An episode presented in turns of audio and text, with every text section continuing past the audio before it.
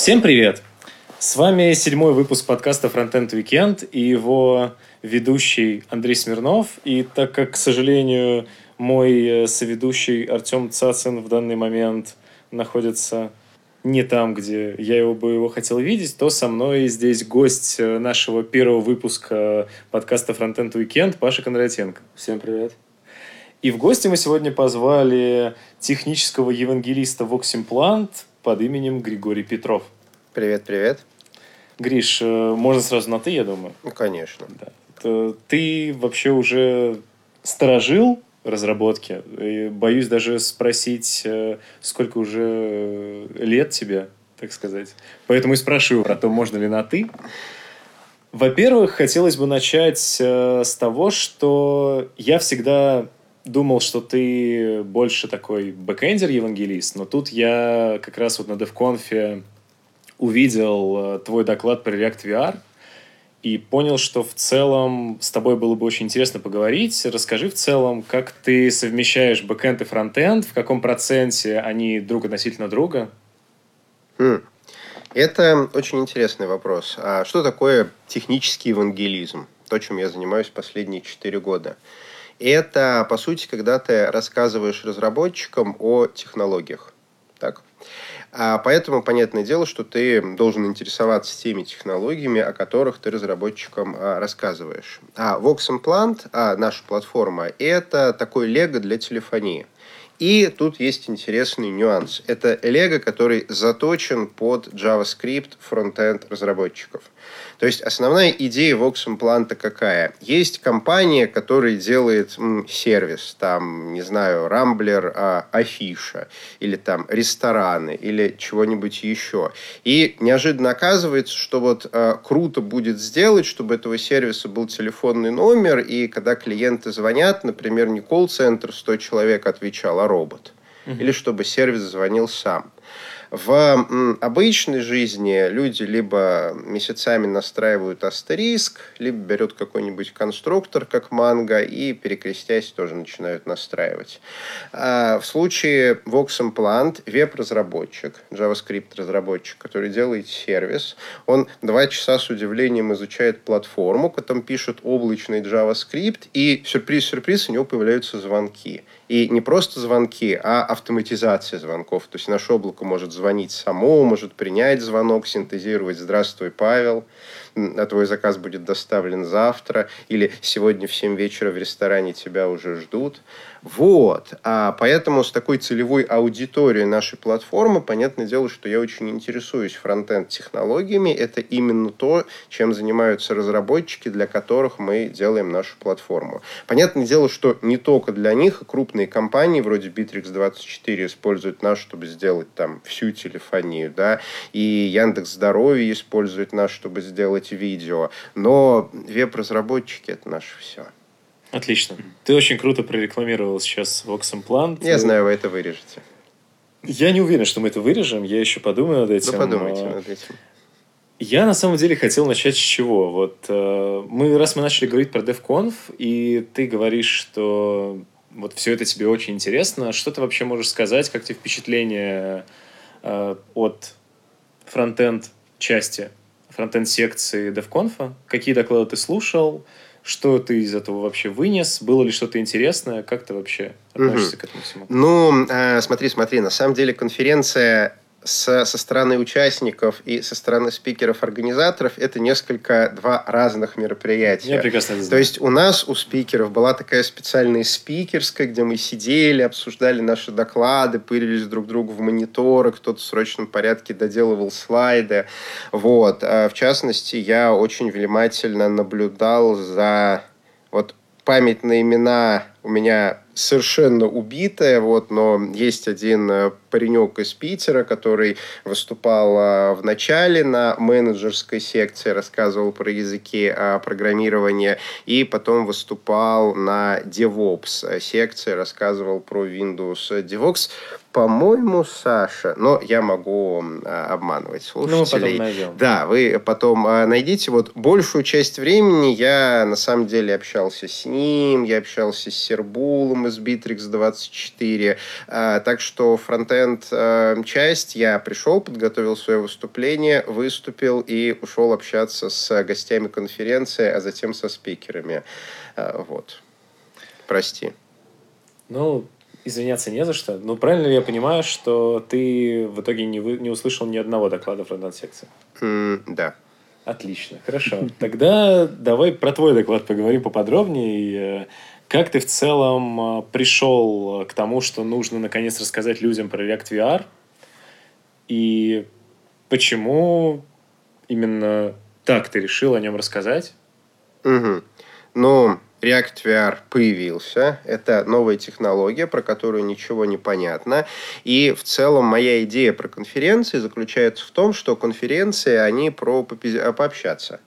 Собственно говоря, Питер Пай, который я организовываю с коллегами, Москву Пай, который тоже а, коллеги организуют со мной, а, да даже Интерком, который я организую сам. Все эти конференции про то, что какие-то темы заявляем, дальше спикеры что-то рассказывают, после чего все собираются за кофе в куларах и начинают друг с другом эти темы обсуждать. Вот это ценность конференции, зачем на них идут. То есть на конференции идут не за тем, чтобы узнать что-то новое. Для этого есть Google и Доки. На конференции идут не за тем, чтобы чему-то научиться. Для этого есть Курсера. На конференции идут за тем, чтобы пообщаться.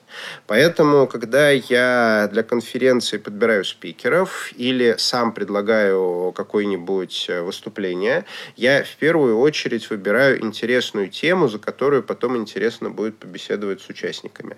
А, React а, VR только-только появился. Это технология, которая непонятно кому, непонятно зачем, непонятно что. А, так как мы интересуемся очень VR-историей, у нас есть Unity SDK, понятное дело, что команда разработки попробовала, и я сам попробовал, поэтому мы уже знаем, что это такое. И я решил, что вот если другой Александр, организатор конференции, подтвердит, то я принесу в жертву там эти 20 часов и сделаю доклад по React VR. Вот. Александр подтвердил, 20, ну, чуть больше часов были принесены в жертву. А я это все потестировал, раскопал, написал, подготовил. И, по-моему, гостям понравилось, и вопросы были любопытные, и, я думаю, после конференции слайды, все вот это, они себя еще покажут. Насколько тебе было грустно, когда ты специально подготовил свою презентацию в Гугле, чтобы тебе задавали вопросы в отдельной секции для вопросов. Насколько тебе было грустно, когда там не было ни одного вопроса? Это эксперимент, который длится уже э, второй год. Вот, большую часть времени я его включаю, но забываю анонсировать, что это такое. Вопросы там э, «Расскажи о гигантских человекоподобных боевых роботах» и «Как пропачить KDE под FreeBSD». Вот. Оно в целом иногда работает, но очень-очень редко. Это та штука, которая... Ну, я просто, скажем так, тренируюсь ее включать и анонсировать. Ну, потому что это удобно. Может, в Европе, где пригодится. Кстати, вот в Европе я выступал на Амстердам JS пару недель назад. Я вообще забыл ее включить. Так mm-hmm. что я молодец. Как э, ты, в, ты сам на чем пробовал писать э, вот React VR код? На какие есть у тебя вот примочки, очки там всякие? Mm-hmm. То есть, насколько я помню, ты сказал, что на HTC Vive ты не пробовал. Mm-hmm. А на чем пробовал? А, это очень хороший вопрос. У нас в офисе лежит э, Samsung с самсунговским шлемом, а Pixel с э, Daydreamовским шлемом. Вот. И у моего близкого друга есть э, полностью собранный сетап Oculus. Пользуясь случаем, Шарки, передаю тебе большой привет. Ну, собственно говоря, вот. Отлично. У нас плюс один слушатель, возможно. И исходя из этого, какой VR сейчас из этих вот э, уже сделанных технологий ты считаешь самым совершенным? Mm. Это очень хороший вопрос. На самом деле пробовал-то я, понятное дело, все, включая Vive. Mm-hmm. Вот. А, ну, на самом деле они очень похожи. То есть вот а, Сергей, а, про которого я только что говорил, а, у него на даче собран с Oculus реально сетап. То есть там моторизированное кресло, последняя версия Oculus, приваренные на конштейнах камеры и так далее. Он в элиту играет, поэтому там все хорошо. Вот. Э, я у него сидел и надевал свой э, Samsung, надевал его Oculus. Я пытался найти разницу, честно скажу. Вот ну, на моих глазках разница между э, телефоном в шлеме Samsung и вот этой вот э, навороченной конструкцией за много тысяч долларов, ну, она с трудом видится невооруженным глазом. Вот. Так что тут скорее вопрос в контенте. То есть вот куда контент придет, там и будет. А с технической точки зрения они очень похожи друг на друга. Понятное дело, что топовые вещи, топовые, это а, Oculus HTC, потому что они подключаются к PC-шке, там, понятно, 1080 Ti моща. Вот. И PlayStation VR, которая, ну, подключается к PlayStation. А там, кстати, вот недавно анонсировали Fallout под VR и этот, как его, Skyrim под VR я в целом знаю, что я себе скоро куплю. Ну, там довольно... У PlayStation немножко странная концепция. Они предлагают э, отдельно покупать VR-игры. То mm-hmm. есть там тот же Fallout в VR будет стоить примерно как полноценный тоже Fallout 4. Что довольно спорное решение, на мой взгляд, это продавать не как дополнение, как отдельный title. Но ок.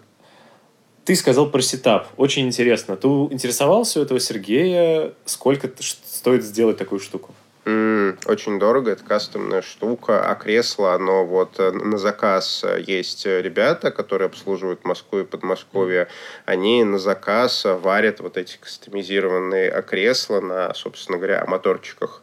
Вот, ты в него садишься, и когда летаешь там в э, элиту, это кресло вот точно э, следует за твоими приключениями в VR, но оно стоит, э, я потом могу спросить и сказать, но это достаточно дорого, сам по себе шлем, комп с 1080 Ti, ничего меньше туда ставить не надо, Сережа ставил, впечатления совсем не те, вот, а 1080 Ti очень хорошо идет. Больше миллиона? Ну, в целом, вот вся эта конструкция вместе с креслом, вместе с ну, топовым... Порядок цифр вполне возможно такой. Неплохо.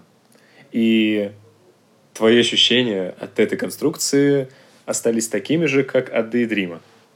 Да. Идеально. Но, да. понятное дело, в Daydream я в элиту не полетаю. То есть, опять же, возвращаемся к тому, что я уже сказал. Вопрос контента.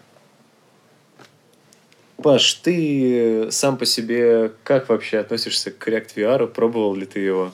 Что ты можешь рассказать? Эм, к сожалению, еще не пробовал, но тема достаточно интересная. Я думаю, скоро доберусь до нее таки. Особенно, ну вот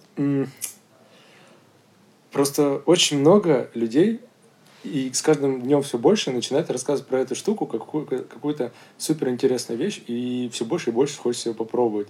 Я думаю, уже пора. Как с биткоинами. Ну да, с биткоинами. С биткоинами уже поздно, мне кажется. А вот с этим пока пора. Ну, в целом, да. Раз уж вы заговорили про деньги, я всех спрашиваю про то, там, сколько они считают справедливой зарплату для фронтендера. Тебе такой же вопрос, я думаю, что я могу спросить, но не факт, что ты на него достойно ответишь, но попытайся. Ну, а, сейчас скажу. Подожди, а ты определил вообще, э, что значит для фронтендера? Middle, senior или junior? Неважно. Просто, Просто вот Моск... Неважно. Москве... Я вот Окей. я постоянно нанимаю, у меня сейчас есть вакансия фронтендера, я готов обсуждать там 150 тысяч рублей белыми после налогов. Заходите. Кстати, если что, мой e-mail и прочие контакты будут где-то рядом с подкастом. Наверное, если, если мы тебя не вырежем совсем. Господи. А, теперь самый главный вопрос. Ты технический евангелист. Сколько должен зарабатывать технический евангелист компании? И, ну, думаю, что, условно, NDA ты свою зарплату, разумеется, не скажешь. Но какие порядки там идут? То есть наверняка с твоим 20-летним опытом работы это приличная зарплата. А, ну, с одной стороны, да. Но я не могу сказать, что это потому что опыт работы и Понимаешь, что такое дело? А на самом деле деньги, они для человеческого мозга вещь достаточно противоестественная. Эволюция нас готовила к тому, чтобы в небольших стайках 150 охотников-собирателей охотиться на мамонтов к тому, чтобы работать в крупных компаниях э, по 500-600 человек, э, жить в мегаполисах по 20 миллионов, получать деньги, обмениваться ими друг с другом, нас эволюция не готовила. Поэтому, когда ты человек спрашиваешь о деньгах, о зарплате, если у человека нет финансового образования, то это вопрос на здравый смысл. А здравый смысл, он эволюционировал не для того, чтобы логично объяснять окружающий мир. Он на самом деле эволюционировал для того, чтобы племя на мамонта шло целиком, а никто там в пещере не филонил, когда остальные пошли. Потому что филонить э, в пещере – это такая, с точки зрения единоличника, хорошая позиция. С точки зрения выживаемости вида надо вот как-то договориться, чтобы ходили все. Поэтому здравый смысл, он про это. Он не обсуждает, э, он не позволяет логично вещи объяснять, он позволяет договариваться. И вот когда мы начинаем обсуждать зарплату, вот этот вот здравый смысл, он рисует какие-то адовые конструкции. А на самом деле, что такое зарплата? Это как договоримся. Вот. А есть а, большая компания, да, договаривается с кем-то на много, с кем-то она договаривается на мало. А не все в Гугле получают а, очень много денег. А, вот. А многие люди, а, у них достаточно низкая зарплата, просто потому что сюрприз-сюрприз, у них свой бизнес, там какие-то еще источники дохода, им деньги-то не особо нужны. А вот такой вот прямой связи нету. И более того, все на самом деле сейчас стараются чтобы люди работали не только за деньги, а за что-то еще. Потому что когда человек работает только за деньги, но ну, это хорошо, когда он делает что-то простое, например, копает траншеи. А когда он, например, фронтенд-разработчик, то тут вот наш здравый смысл, который про мамонтов, он начинает выкидывать такие финты, что даже HR с психологическим образованием не справится. Вот. Поэтому не все топовые ребята получают очень много денег. Как договоримся? А что ты имеешь в виду под э, что-то получать, кроме э, зарплаты? Это премии какие-то или там Нет. опционы? Ну, ты сейчас, ты снова про деньги. Вот а, мне, например, в компании Voxum больше всего нравится руководство, как mm-hmm. это ни странно. Да? То есть компания целиком российская. Она была основана тремя выходцами из Бауманки. Mm-hmm. Вот, а Алексей, а, Сергей и а, Андрей, которые стали, собственно говоря, генеральным, финансовым и техническим mm-hmm. директором, уже 8 лет ведут компанию. Вот, мне нравится их подход они клевые, они стараются делать клевые вещи, они стараются клево организовывать процессы. Вот они за 8 лет до сих пор не передрались друг с другом. Поэтому я работаю на Vox Implant, потому что мне нравится то, что ребята делают, я хочу им э, помогать. А могут ли они мне платить там сопоставимо с Рамблером э, или Mail.ru, ну, это дело десятое. То есть ты имеешь в виду... Э не деньги даже, а какую-то такую вещь, которая может мотивировать, мотивировать примерно так же, как деньги. То есть это хорошее начальство. Это одна из вещей, которая помимо зарплаты может. А, сделать, чтобы да? мне было приятно заниматься тем, что я занимаюсь. Все, я тебя понял тогда. Окей. Ты очень ловко ушел от вопроса, сколько ты получаешь к очередной рекламе Vox Implanta в целом, а, я тогда начну уходить от прямой постановки вопроса к косвенной. Продолжи. У тебя есть автомобиль? Нет, ты что, Uber? Окей, хорошо, Uber. Это неплохо. У тебя есть э, квартира в Москве? Своя? Своя. Есть. Вот, хорошо. Эта квартира в Москве была куплена на деньги, которые ты заработал? Какие э, интимные вопросы, не скажу. Окей, хорошо. Давай тогда в целом про технического евангелиста. Ты сказал, что ты там работаешь абсолютно не только из-за денег, а из-за всего. Вот наверняка тебе в кайф твоя работа, mm-hmm. то, что, то, чем ты занимаешься. А, как вообще протекает а, вот стандартный день технического евангелиста? То есть вот ты просыпаешься, у тебя скольки часовой рабочий день, что ты делаешь, сколько от этого времени ты проводишь за ноутбуком, ездишь по партнерам, помогаешь угу. своим угу. программистам. Угу. Ну, вы же понимаете, да, что в Москве технических евангелистов не так много, поэтому я буду рассказывать там, что делает э, переворачиватель э, пингвинов э, в Антарктиде. То есть это такой опыт, который маломасштабируемый. Он как раз в этом и крут, что он маломасштабируемый, и всем интересно, все слышат технический евангелист. А работали вообще это? Что делают эти люди? Они получают деньги за это? Вот это всех интересует. Очень интересно понять, как вообще? Возможно, угу. после нашего с тобой интервью все захотят быть техническими евангелистами, и внезапно их многих возьмут. Ну, смотри, а, каждый день я просыпаюсь в 6 утра, потому что режим, у меня нормальный вес 150 килограмм, и если я хочу весить меньше, то мне надо просыпаться в 6 утра. А, я чищу зубы, иду на работу. Вот. Так квартиру я снимаю в соседнем здании, то это занимает там, 3 минуты. Вот, я захожу в еще пустой офис, э, сажусь перед своим э, рабочим ноутбуком, открываю Trello. Trello у меня есть два столбика. В одном столбике написано, что надо делать, а в другом столбике написано, что я уже сделал. Ну, на самом деле, там много еще разных других столбиков, но эти столбики, они основные. Они передо мной. После чего я начинаю перекладывать карточки из левого столбика в правый и плакать, и иногда что-то делать. А какие там бывают карточки? Карточек там много разных. Давайте я их вам а, перечислю. Я, конечно, могу что-нибудь а, огромное а, пропустить, но в целом что там бывает? А, во-первых, издание. У нас есть технические издания, есть нетехнические издания. Вот, например, технические издания – это Хабар. Вот. А Хабар мы все любим. Кстати, вы читаете Хабар? Да, есть такое. М-м, замечательно. А, ребята вас любят и читают. А, вот, а, значит, а, на Хабар очень удобно рассказывать разработчикам о своей платформе. Но Хабар – это платформа специфическая. Я на Хабр пришел там чуть позже его основания, на Хабре уже лет 8, наверное. Вот, я туда много писал и в целом примерно представляю себе, как он работает. Так вот, работает он следующим образом. Туда нужно писать уникальный, интересный материал. То есть рассказывать такие интересные истории.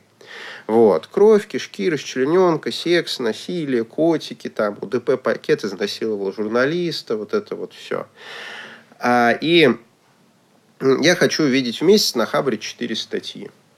Вот. А из них, к примеру, две статьи будут про технологии, не обязательно про нашу а, платформу. Например, сегодня утром я зафигачил а, статью про то, как бьются и теряются УДП-пакеты, что с этим делать. Вот мы сейчас сидим, а там в комментах уже а, обсуждение бурлит. Я пока ждал, собственно говоря, смотрел, как там обсуждают, обсуждают, обсуждают.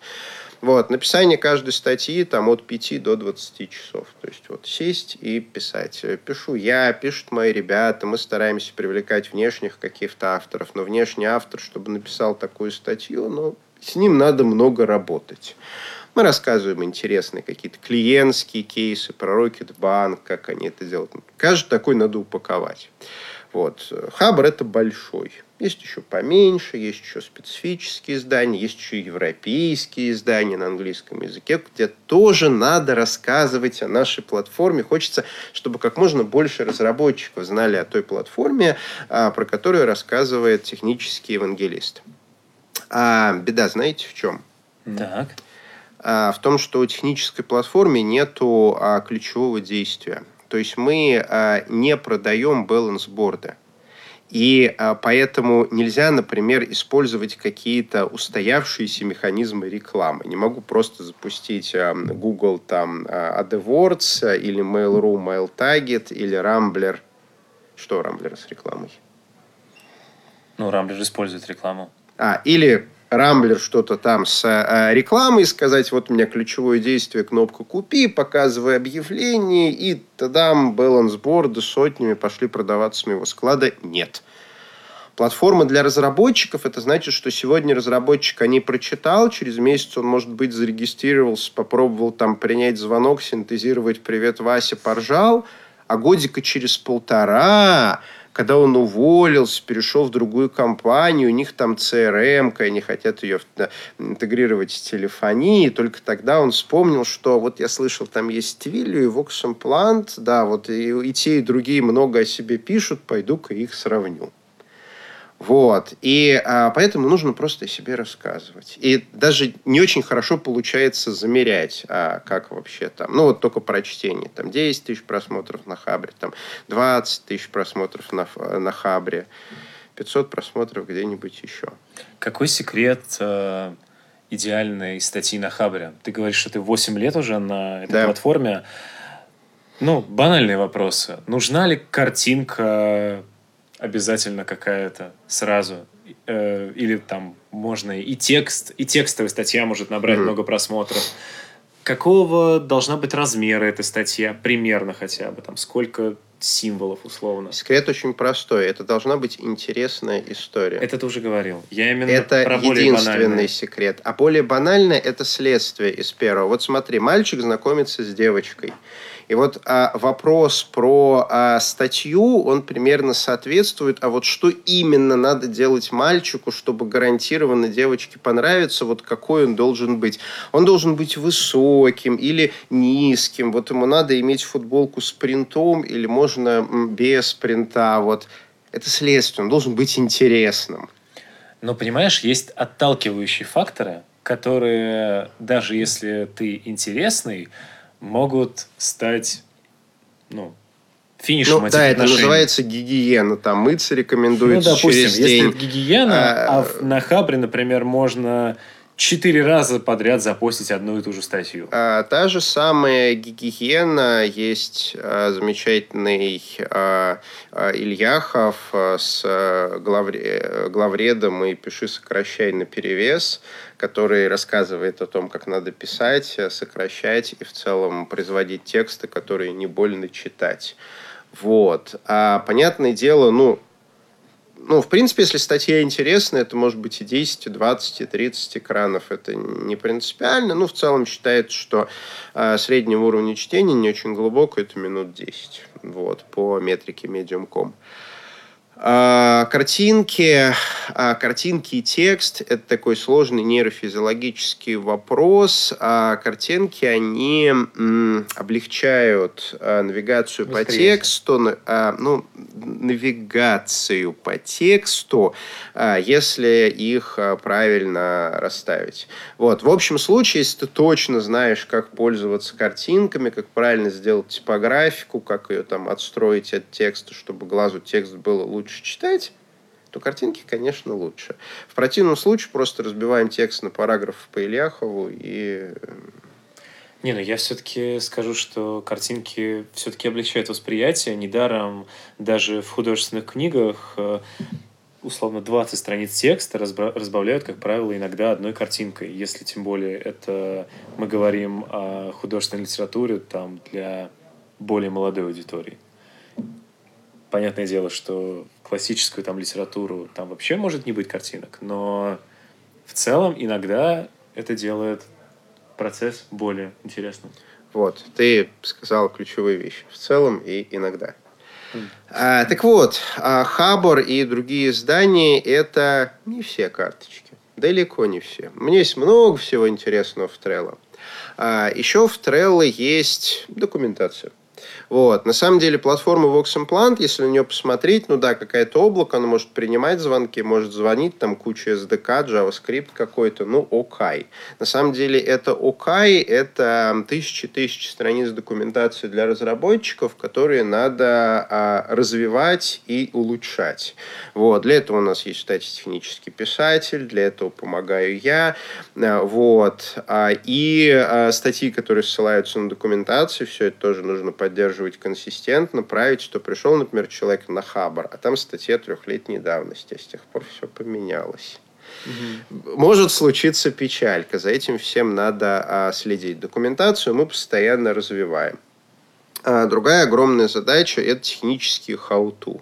На самом деле любой сайт а, технической а, платформы, например, там, не знаю, ну, Mail.ru а, да, я вот очень люблю рассказывать про Mail.ru Tarantool. Это образец вот технической штуки, где нет сегвеев, которые можно продать. Угу. А если зайти на сайт, почитать документацию, там кроме непосредственно документацию, что вот у нас такие 150 кнопочек по кругу, там еще есть how to. Как с помощью Tarantool сделать то? Как с помощью Tarantool сделать все? У нас все абсолютно то же самое. То есть, как с помощью Vox, Implant сделать автоматический колл-центр? Как с помощью Vox Implant обзвонить 100 тысяч человек? Как с помощью Vox Implant сделать радионяню? Позвонить с сайта, принять звонок на веб-страничку, сотни how-to, а, часть из которых на Хабре, часть из которых на сайте, часть из которых на других ресурсах, их надо постоянно генерить. Вот. А еще, если мы хотим рассказывать про техническую платформу, а, то мы очень хотим выступать а, на конференциях, на российских конференциях и на европейских конференциях. Если с российскими конференциями более-менее нормально, они сами приходят. Вот. То с европейскими конференциями все гораздо тяжелее. Там на самом деле нужен Твиттер – вот без Твиттера там очень-очень тяжело. Твиттер у меня вот, да, недавних лет практически не было. Пришлось его срочно развивать. Вот. А со всеми конференциями идет переписка на год вперед. То mm-hmm. есть вот а, сейчас я на Амстердаме пообщался, и мы уже начинаем общаться на Амстердам Джесс, который будет через год. О чем как я ты, там буду когда выступать? ты договорился про этот Амстердам Джесс год назад? А, нет, на этот Амстердам Джесс я договорился полгода назад. Неплохо. Вот, когда выступал в Минске. Угу. Там а, все продумано. А, еще с разработчиками очень хорошо общаться на хакатонах.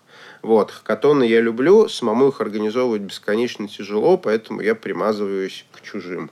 Вот, то есть, например, какой-нибудь Альфа-банк там организует вот скоро хакатон. Они так, так, кто у нас в Москве умеет вести хакатоны? Гриша и... Опа, только Гриша. Так, надо пойти к Грише. Гриша, а что ты хочешь за то, чтобы провести нам этот двухдневный хакатон? Я, ребят, Vox Implant в инфопартнеры, на Рулап, я скажу со сцены, какие мы молодцы, и я весь ваш абсолютно бесплатно, без регистрации, без смс. It's a deal. Вот. Так что примерно каждые вторые выходные я веду какой-нибудь э, хакатон, общаюсь с разработчиками, приношу туда призы от Vox Implant, как правило, это просто кредит на платформу. Вот. А, и а, помогаю ребятам а, организовываться. Хакатоны я делаю уже лет пять, и ну, это достаточно интересный канал по общению с разработчиками. К скольким хакатонам ты примазался уже? Больше 50. И все из этих э, организаторов хакатона сами приходили к тебе? Один я сделал сам. Это был э, Татхак в прошлом году. Это было а очень тяжело. Надеюсь, на записи За, зато он был международный. Да, это, это круто. Про хакатоны у меня еще был вопрос, э, но в целом ты довольно уже прозрачно его снял. Про карточки в Trello понятно вообще, кроме карточек, вот у тебя закончилось там ну, карточки ты просматривал, условно, 4 часа, угу. вот 11 дня. Что ты делаешь оставшийся да. день? А, так вот, в целом, в целом, карточки зак- а, заканчиваются а, перекладываться в 9 вечера, когда я уставший, но довольный, уползаю домой. Кстати, в этом плане японцы, они меня а, удивляют. То есть, в целом, если посчитать, что там, ну, там, немножко раньше 7 я на работе, немножко позже 9 я ухожу с работы, это 14 часов в день. Если умножить на 7, то это получается 96 часов в неделю. Это меньше 100. Говорят, что многие японцы работают сильно больше 100 часов в неделю. Я долго пытался понять, как они это могут делать без дамага для своей тушки, но нет вот, потому что я больше уже не могу. Так вот, а весь рабочий день, а, он заключается в том, что я перекладываю эти карточки, помогаю моим а, коллегам организовывать все эти рабочие процессы. Кроме того, что я рассказал, еще есть скайп конфы с клиентами, да, которым очень приятно пообщаться с живому человеку серии «Гриш, мы вот тут э, замутили интеграцию вашей телефонии в интеллектуальных ботов, и у нас есть ряд вопросов. Э, общаюсь в социальных сетях, э, Facebook, э, ВКонтакте, туда пишут, много пишут у нас на странице Facebook, быстрое время отклика. Да, почему? Потому что я Леша, Андрей, Всегда на Лена получают нотификации и заходят посмотреть, что как, не помочь ли кому. А, у нас есть тикет-система, то есть те, кто пишут на support собаковоксимплант.ком, они попадают в тикет-систему, а, которая распределяется, а, опять же, там есть такой входящий отдел из нескольких человек, которые вот именно телекомщики, там сиповики, они смотрят, что как, JavaScript, по какому телеком-оператору пошел, где терминировался, э, нет ли там какой-то инфы, что кабель отгрызли до Питера и прочее часть интересных кейсов попадает мне. Вот я помню, был замечательный кейс, эм, когда мне э, клиент, наверное, 20 писем доказывал, что а, наша система вообще не может э, работать, и пир-ту-пир звонок между двумя веб-браузерами невозможен. Mm. Вот. Это была проверка моих скиллов на формулирование мыслей, но я тебя помню, я тебе все объяснил. Вот. А сейчас ничего, как бы делает на нашей платформе что-то, вот, и в целом вполне себе э, доволен. А иногда я приезжаю к клиентам в гости, иногда клиенты приезжают в гости к нам, иногда я езжу на какие-то вот э, подкасты и другие мероприятия, так что все довольно плотненько. А, это большая часть того, что делает технический евангелист. Он создает а, контент, который за него общается с разработчиками, он общается с разработчиками а, лично, и он участвует, организовывает всякие ивенты. Вот то есть у нас будет своя конференция Интерком, мы ее уже делаем вовсю, потому что конфы делаются за год. Через полгода работа закипает, она у нас уже месяц как кипит. А вот э, где-то так. Ну, в большинстве случаев это 14 часов в день, 7 э, дней в неделю, потому что если хочешь захватить мир, а мы реально хотим захватить мир и стать лучшей а, платформой телефонии для разработчиков, ну, работать надо много. Ну, ты, я так понял, довольно много всего зациклил на себе, так сказать. И из того, что ты говоришь, ну, ты довольно такой чистый маркетолог получаешься. То есть ты представляешь Vox на технической арене и пытаешься заполнить собой э, все дыры, где ты бы мог сказать про Vox. А, да, а мои ребята помогают мне все это организовывать логистически. Но бывших программистов, наверное, не бывает, поэтому а, иногда я кодю. Вот. А в плане а, разработки я немножко занимаюсь нашим а, фронтом в плане документации и много занимаюсь а, автоматическими генераторами документации, потому что это то, чем я занимаюсь уже много-много лет, и в целом у меня в этом неплохая экспертиза. Вот 15 лет назад там вся документация Радмина была создана мной, а это много. Вот. А плюс мне в целом нравится копаться в реакции, в Vue, вот, э, делать все эти прикольные быстрые статические одностраничники. Э, Игорь, наш ведущий фронтенд, меня за это тихо ненавидит, но терпит. В процентном соотношении сколько процентов ты кодишь? 10-15 процентов, не больше. Ну, это довольно много. Я ожидал что ты назовешь меньшую цифру? Нет, ну я же не могу совсем не кодить лапки-то, вот они. Ты не можешь 20 лет кодить, а потом вдруг хоп, и, знаете, я забыл, как выйти из Вима. О, нет, не забыл. О, я аккорды все помню. К слову, про 20 лет кодинга. С учетом твоего огромного опыта, будет интересно узнать, какой твой любимый язык программирования, так сказать. То есть, ну, ты 15 лет программировал на плюсах, я так понимаю. И не только на и них. не только на плюсах. А, оставили ли плюсы в твоем сердце отметину? Да, темплейт. Открывающая фигурная скобочка, угловая скобочка и закрывающая угловая скобочка. Вот, э, шаблончики в плюсах, да, они оставили отметину. Одна из моих первых э, статей на Хабр как раз была, как на чистых плюсах сделать делегат. Mm-hmm. Тогда это была еще нетривиальная задача. Смотри, вопрос про любимый язык программирования. Он очень интересный. Любимый – это эмоция. Вот. Языков программирования я знаю достаточно много.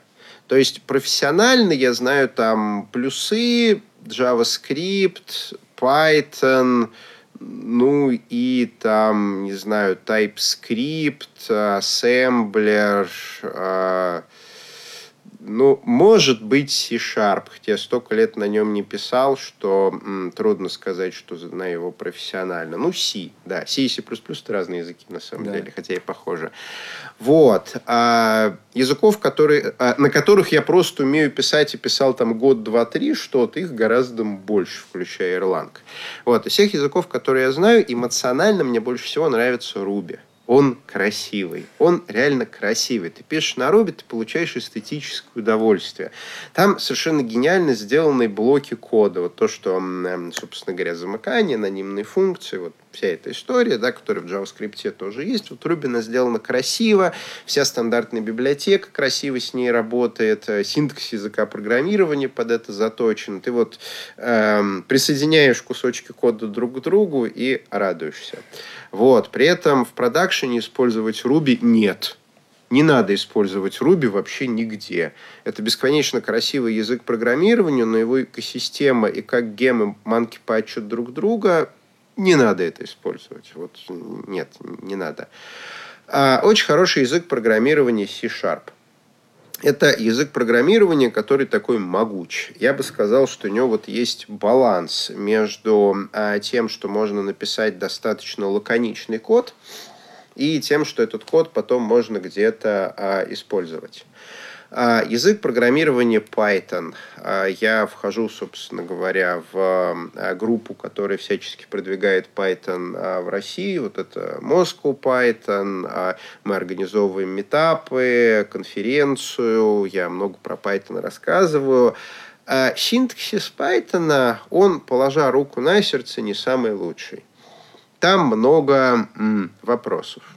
Там а, блоки э, и- индентаций. Вот. Мне, например, это нравится. Но а, это приводит к тому, что там а, однострочные анонимные функции. Это очень-очень плохо. Там нету свеча. Это очень-очень плохо. Это один из там немногих языков, который использует э, змеиный синтаксис э, для написания литералов. А Python, он бесконечно силен документацией, системой и сообществом. Вот, то есть в какую бы страну ты ни приехал, вот больше всего движухи там будет вокруг Python разработчиков. Я не знаю, почему так. Вот, может из-за названия языка, может из-за пробелов, там, может из-за Гвида Ван Россума, который из него сделал. Но факт заключается в том, что сообщество разработчиков Python всегда будет дружно, они всегда будут где-то тусоваться, у них какой-то будет здоровый, правильный кипиш, все будет хорошо. А у Python бесконечно клевая документацию можно приводить в пример. То есть, хочешь посмотреть на хорошую документацию, посмотри, как документирован Python, о, стандартная библиотека. Ты читаешь, там понятно все.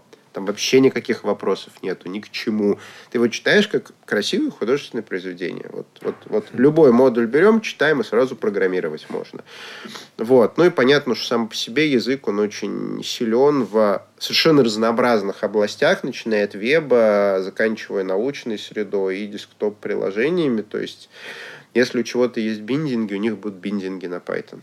Где на фоне всего этого находится JavaScript в твоем? Вот. А когда Или- мне говорят, какой язык учить, я говорю учить JavaScript. А почему? А, потому что JavaScript а, это язык, на котором де-факто сейчас а, можно делать все, и у которого нету, а, скажем так, а, очевидных недостатков. Вот. А, то есть я могу сказать, что там а, C-Sharp намертво локнут на экосистему Microsoft. Да? Понятное дело, что есть .NET Core, но где .NET Core, а где все остальные.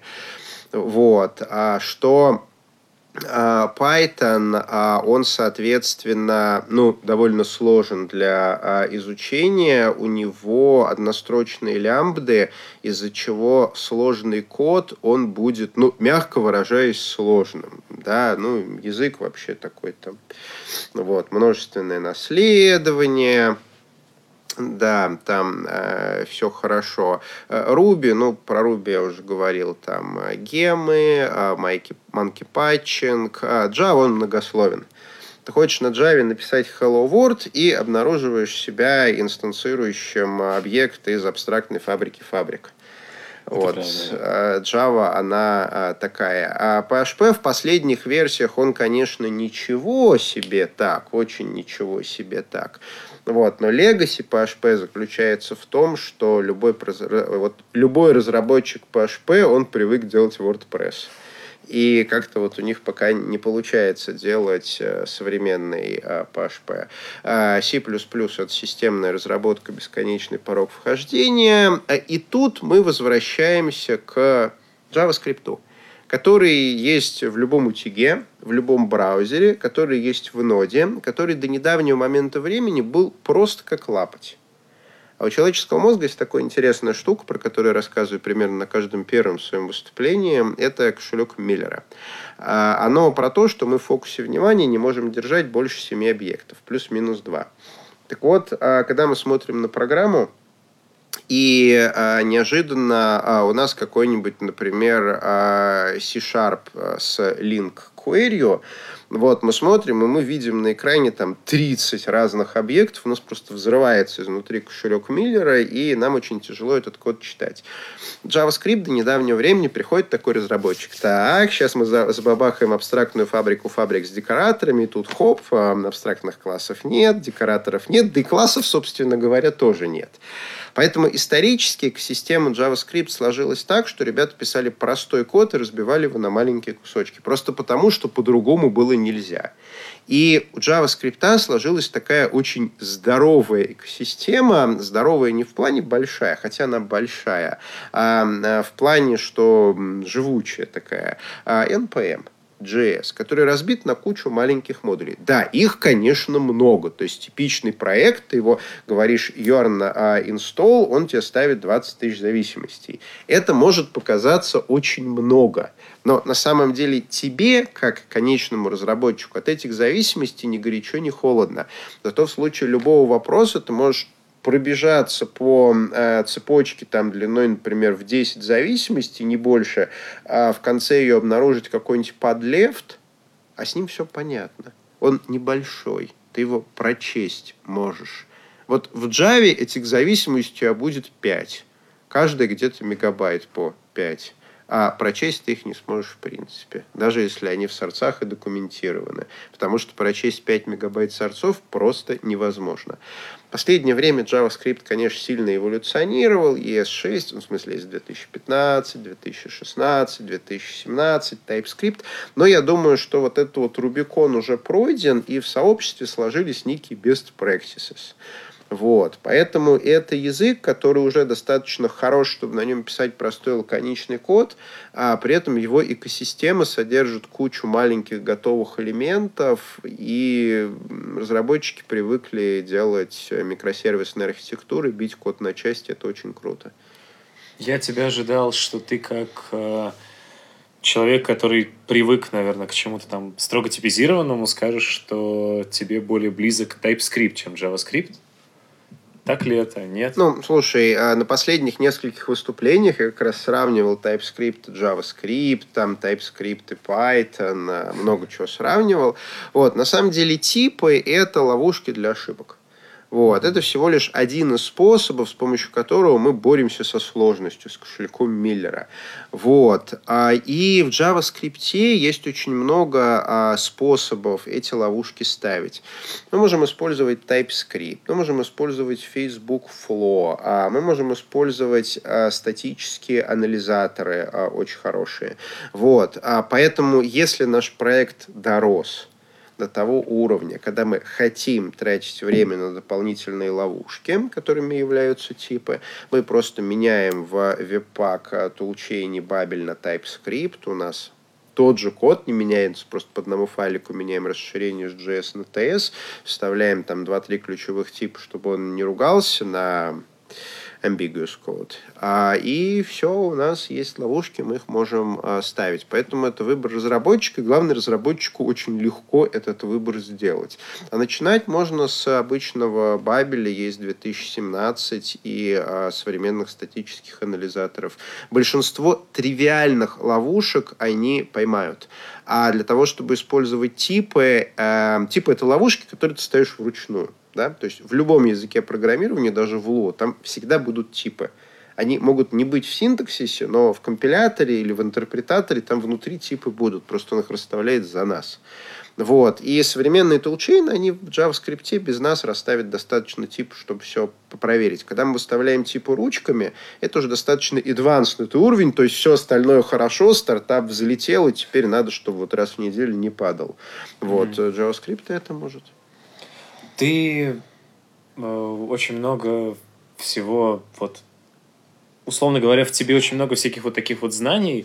При этом ты закончил, насколько я видел, Станкин, правильно? Да. Насколько сильно базу почерпнул ты оттуда э, и чему, каким языкам программирования тебя научили там и так далее. Вот расскажи, mm-hmm. пожалуйста, очень интересно, потому что ну, человек с такой как бы базой, э, который знает реально настолько много, то есть все почти всегда говорят, что невозможно там сконцентрироваться на 500 языках программирования и при, этом знать их все. Э, ты производишь впечатление человека, который разбирается примерно во всем. Вот куда ни ткни, ты будешь разбираться лучше, чем 60% других людей в этом языке. Насколько на это повлиял вуз? Если не вуз, то расскажи, что повлияло. Знаете, сейчас по интернету картинка такая ходит. Э, стоит э, паренек устраиваться на работу. Э, сколько у вас лет опыта? 30. А лет вам сколько? 20. А как? Овертайм. Вот. Я программирую, с, ну, а, я программирую за деньги с 99 -го года. Full time. Мне 38 лет. А это значит, с институтом у меня что? Со второго курса я появлялся там раз в три месяца, вот как Кьюби Фокс, положить хвосты mm-hmm. и сказать, вот, э, ребята, я пришел. Потому что, ну, невозможно full тайм работать и учиться в институте. Ну, то, что full тайм работает, когда ты утром проснулся, полтора часа до работы, там ты работаешь 9-10 часов, потому что ты начинающий специалист, тебе надо вкалывать а потом полтора часа до дома. Вот и институт, он в этой картине мира, он логистически не влезает.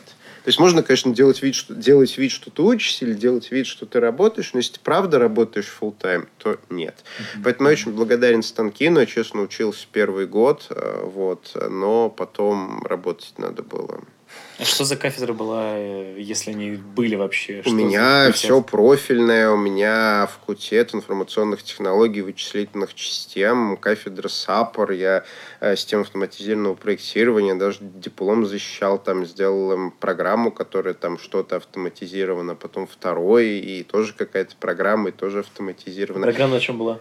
А, слушай, ну это так давно было. А обе плюсы, по-моему, это Кути было. Я всегда любил Кути. Ну да, я еще сам могу сказать, я на только я Qt я это всегда называл, э, на нем да, программировал. На третьем курсе у нас был курс машинной графики. Qt божественный. Да, собственно, могу немножко с тобой, ну не знаю, не согласиться, дополнить. Э, я начал работать full time с третьего курса.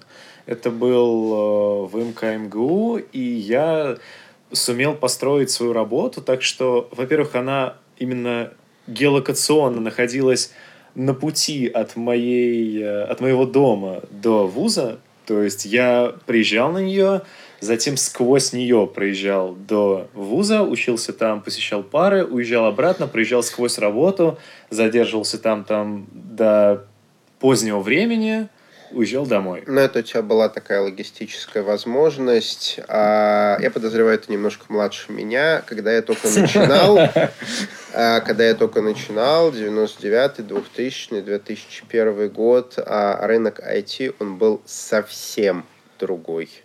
Тогда Headhunter только появился. Ну, к слову, я работал вообще в туроператоре, где я совмещал программирование на шарпах, на JavaScript. И я был единственным программистом вообще всех сайтов компании. Это было круто, респект. Но, да, я сравнительно младше, чем ты, так что, наверное, рынок действительно уже был немного другой. Давай перейдем. А, у нас есть секция неудобных вопросов, так сказать. You're welcome. Первый неудобный вопрос. Их у меня не так много. Mm-hmm. Ты как раз э, сказал про то, что твой средний вес 150 килограмм. Э, каким образом э, ты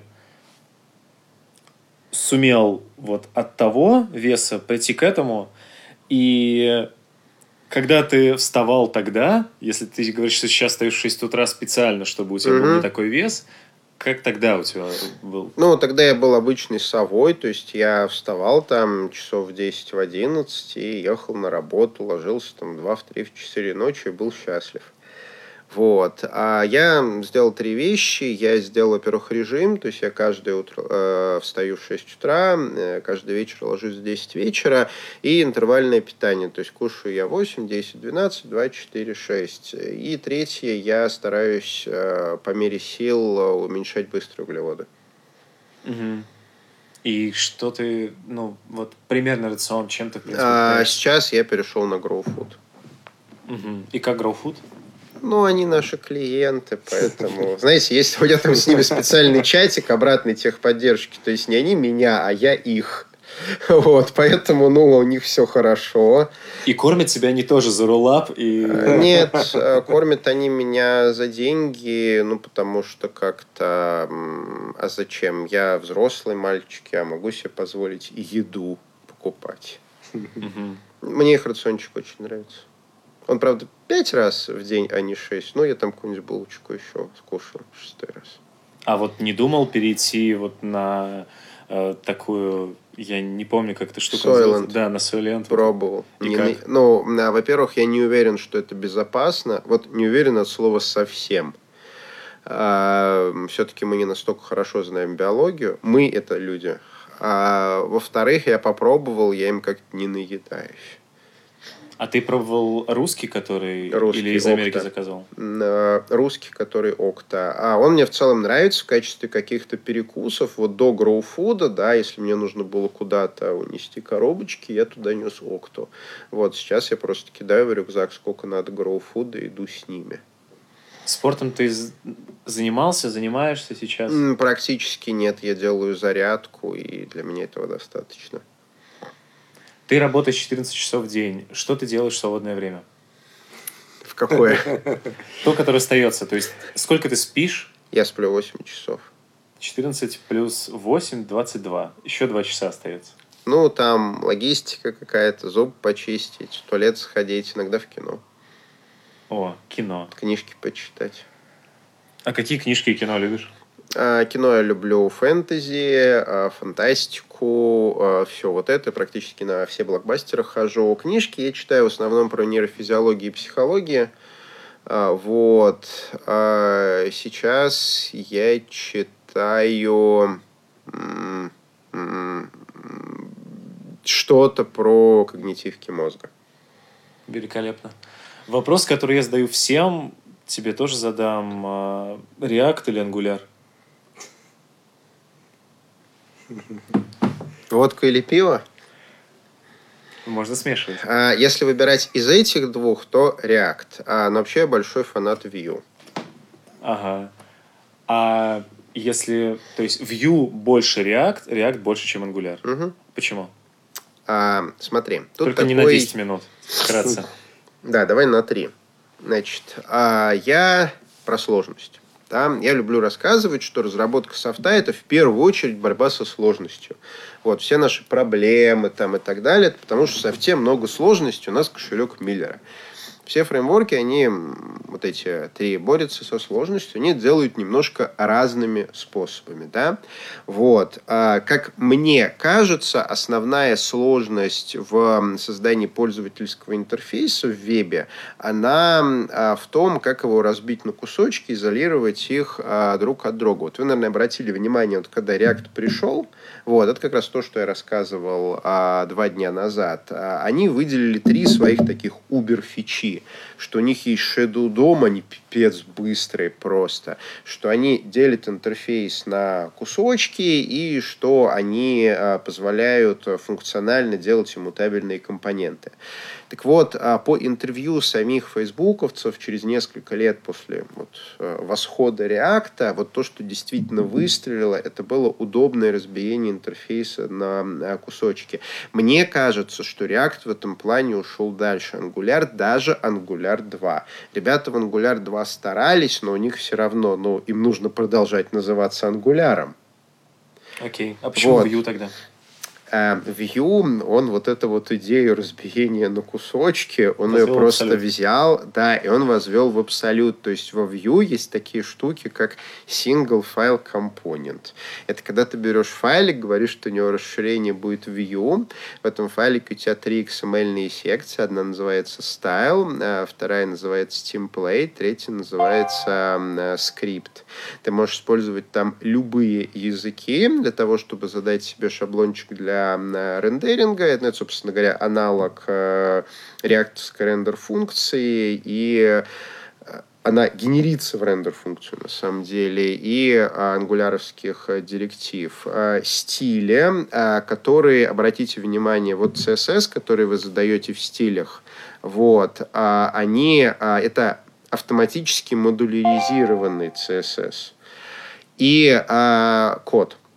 Более того, для всех этих блоков вы можете задать разные языки. То есть я делаю как? Я говорю, что у меня э, шаблоны на пуге, э, код на TypeScript, а стили на э, PostCSS. Ну, потому что меня Игорь покусал. Вот. И оно... Вот. Это час прошел. Секундочку. Да, мы уже а ты можешь еще поставить на общается. минут на 20. Ну вот, да, я еще поставлю минут на 20, там уже наверняка звонят Чтобы всякие наши слушатели понимали, курьеры. телефон разрывается просто спустя да, час. Да, телефон разрывается спустя час, это абсолютно нормально для... ну, пусть будет так. Вот, а, так что Вуй Вуй, который Vue на самом деле, он а, позволяет делать очень клевые однофайловые компоненты из тех языков, которые нравятся мне, и он позволяет писать а, чудовищно короткий код, который при этом не запутанный. То есть ты выбираешь лучший язык шаблона, лучший язык а, кода, лучший язык CSS, и он еще тебе автоматически делает модульный CSS, а, который раскрывается только для данного компонента. Но это как-то очень круто. Круто, да. Ты называл себя в интервью сумасшедшим ученым, я прочитал. А считаешь ли ты, что сумасшедший ученый Точнее, можешь ли ты себя называть сумасшедшим ученым, при том, что ты ничего, в принципе, нового не создаешь? Нет. А, это всего лишь, как-то правильно а, сказать, эмоциональный имидж. Да, это все лишь эмоциональный имидж. А у меня же нет э, даже кандидатской, я не участвую ни в каких научных исследованиях, поэтому э, я э, не могу сказать, что я ученый. У меня есть научные проекты, а они связаны с управлением знаниями, а, но это то, чего ну, скажем так, для того, чтобы это вынести на публику, мне потребуется э, столько времени потратить, что пока это просто некие trade secrets, которые позволяют мне быть эффективным как специалисту. Окей. Okay. Ну и последний вопрос, который у меня появился, это что у тебя, так сказать, жестикуляции? То есть ты очень, э, вот во время докладов, она очень такая как ее назвать, широкая. Экспрессивная. Экспрессивная и иногда избыточная, угу. кажется, по крайней мере. Да. Ты ее нарочно такой сделал, или это от души идет? Нет, это естественная жестикуляция. Многие мои коллеги, которые психологи, там, спикеры, они мне рекомендуют а, заучить какую-то синтетическую а, жестикуляцию, что из серии вот еще круче будешь выступать. Привет, Женечка. А, но мне кажется, что все-таки выступление, оно в первую очередь об интересной истории. Вот. А какая там жестикуляция, дикция и прочее, это уже мелочь. Речь тебе тоже никто не ставил. Речь никто не ставил. Ну, разве что для выступлений а в Европе я полгода занимался с репетитором по часу в день, чтобы нормализовать а, акцент. It was too Russian. Ну, это классическая проблема. Да. Хорошо, спасибо тебе большое. А, Сейчас мы перейдем к нашей классической рубрике «Готовим вместе с фронтенд-разработчиком». М, В этой рубрике мы спросим у тебя, готовишь ли ты сам что-то? м, Ну, grow food. Grow food нужно готовить? Нет, ее даже можно не разогревать. Просто утром коробочки из холодильника вынул и кушаешь. До Grow Food, когда ты был еще не такой э, классный, как сейчас. Ну, я умею готовить, если вы об этом. Какое твое фирменное блюдо, напиток? А из того, что действительно хорошо получается, это глинтвейн. Что входит э, вот в идеальный глинтвейн? Какие есть особенности приготовления самого лучшего глинтвейна? Есть много Сейчас всяких очень разных- актуально, потому что холодно на улице. Да, значит, из того, что мне нравится, что достаточно легко повторить и дает э, более-менее одинаковый результат. А, Вы берете красный яблочный сок, э, вот, и разогреваете его до э, такое, э, до кипения, да, разогреваете его до кипения. Затем берете красное здоровое м, сладкое вино, очень хорошо идет э, лыхны. Вот, есть абхазские вина, есть апсны и лыхны. Апсны оно по суше, а лыхны оно послаще. Лыхны самое то. И вы его берете столько же, сколько сока, вы в эту же кастрюльку пока не забабахиваете. Да, пока не забабахиваете. Только у вас сок э, начал э, вскипать, вы туда фигачите специи.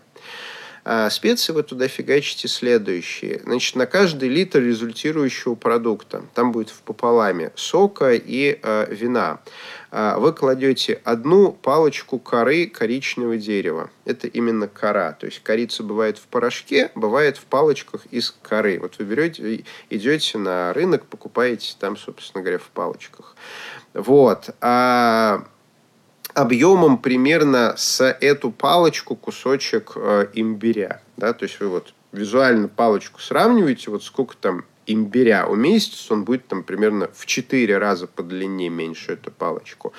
Вот, а кусочек э, имбиря, а, столовую ложку меда, а, по вкусу можно а, добавить несколько головок а, гвоздики, а, кто-то ее а, не любит, и а, одну а, щепотку а, молотого мускатного ореха. Вот, одну щепотку на литр. Если больше, то будет беда печулька. Вот, значит, эти все специи туда растворяются начина- э, и начинают радостно вместе с ним кипеть. Вы некоторое время ждете, как оно кипит. Вот, э, там минуту, две, три, четыре. Э, Как оно накипелось, вы туда вот сколько было литров сока, столько же литров лыхны и закрываете крышкой. Дальше вам надо подождать ровно 3 минуты, а, чтобы вино размешалось с этим соком, почти дошло до кипения, а потом снять. Потому что если у вас вино а, закипит, то будет беда, печалька и не будет глинта. Вино кипеть не должно ни в коем случае. Вот, то есть сок довели до кипения, он кипеть может сколько угодно, кинули специи, дальше он еще может покипеть сколько угодно, потом залили вина, закрыли крышкой, ждете 3 минуты. Вот вино нагреется ровно до температуры перед кипением, после чего снимаете, ждете 10 минут, пока оно все устаканится. И можно пить. А, да, потом вы берете половник, разливаете и понимаете, что вау, крутотенюшка-то какая. На сколько людей в среднем хватает э, литра глинтвейна? Он всегда весь уходит. Там. Хорошо. Они лопнут, но глинтвейн выпьют. Вот в среднем на компании из 4-5 человек я варю 8 литров. То есть я, я беру 2 двухлитровых пакета сока и, соответственно, 5-6 бутылок э, лыхны. Это там 1000 рублей. Ну, сейчас уже чуть дороже. Ну, не суть. Да, может, две. Спасибо тебе, Гриш. Э, Последняя рубрика, которая у нас есть, это мы советуем нашим слушателям какие-то технические полезности. Со своей стороны, можешь ли ты что-то посоветовать, э, что ты, допустим, изучил там за последнюю неделю?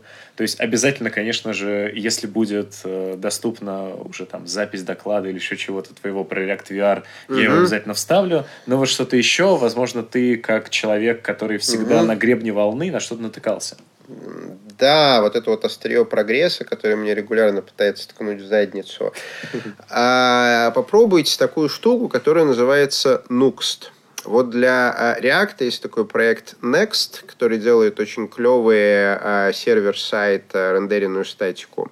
А для Vue есть точно такой же проект Nuxt, и он реально а, клевый. Он позволяет там буквально в 30 строчек сделать вот страницу, состоящую из этих компонентов. А, под капотом он использует а, Webpack, он умеет генерить э, статику HTML, CSS, JavaScript, а, которая отдается на клиенте автоматически дегидрируется в рабочее Vue.js приложение. Знаете, что такое дегидрация? Да крутотенежка-то какая. Я по адресу пришел.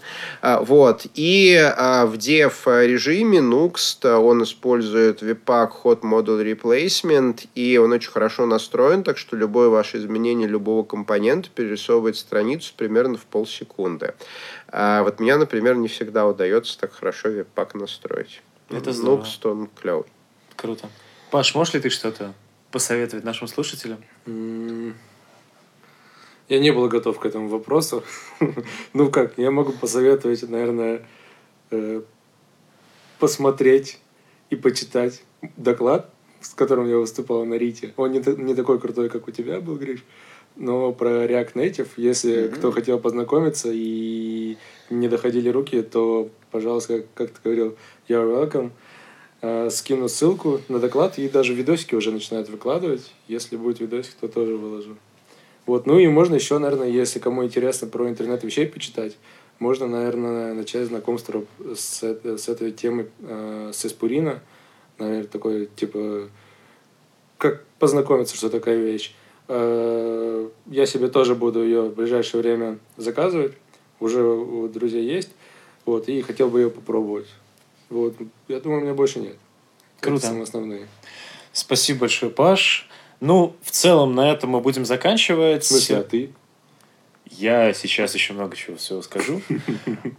Во-первых, э, мы смогли достичь 500 э, подписчиков на SoundCloud, в связи с чем э, я очень хотел провести некий розыгрыш на эту юбилейную цифру. И так удачно получилось, что мне удалось э, договориться с ребятами из Лофт-блога, которые нам э, готовы в качестве приза предоставить любой свой курс э, Лофт-блога в качестве приза. Вам прежде всего для того, чтобы получить этот приз, нужно подписаться в SoundCloud. В остальном подробности розыгрыша будут в соцсетях. Также Лофт-блог любезно нам предоставил промокод Frontend Weekend, и если вы ничего не выиграете, вы просто можете заказать э, у них курс э, с скидкой, насколько я помню, 5%. Мелочь, но в целом приятно. А розыгрыш, э, очень хочется, чтобы в нем участвовало как можно большее количество людей, и я еще не придумал, в каком виде я запишу всю эту трансляцию этого розыгрыша, но я думаю, что Гриша, возможно, поможет мне. Он наверняка что-то подобное делал. Да, и я тоже от платформы Vox Implant готов э, докинуть э, в этот розыгрыш, э, ну, пусть будет 200 баксов на платформу. Вот, поэтому подписывайтесь, и если у вас есть идеи, что можно зафигачить с помощью Vox, то you're welcome. Да, Гриш, спасибо тебе огромное. Э, подписывайтесь, э, ставьте э, лайки, слушайте наши предыдущие подкасты. Нам очень приятно, что аудитория наша растет. Мы очень этому рады. Мы будем продолжать стараться и радовать вас новыми гостями и интересными выпусками. Спасибо вам. Пока-пока. Пока. Пока-пока.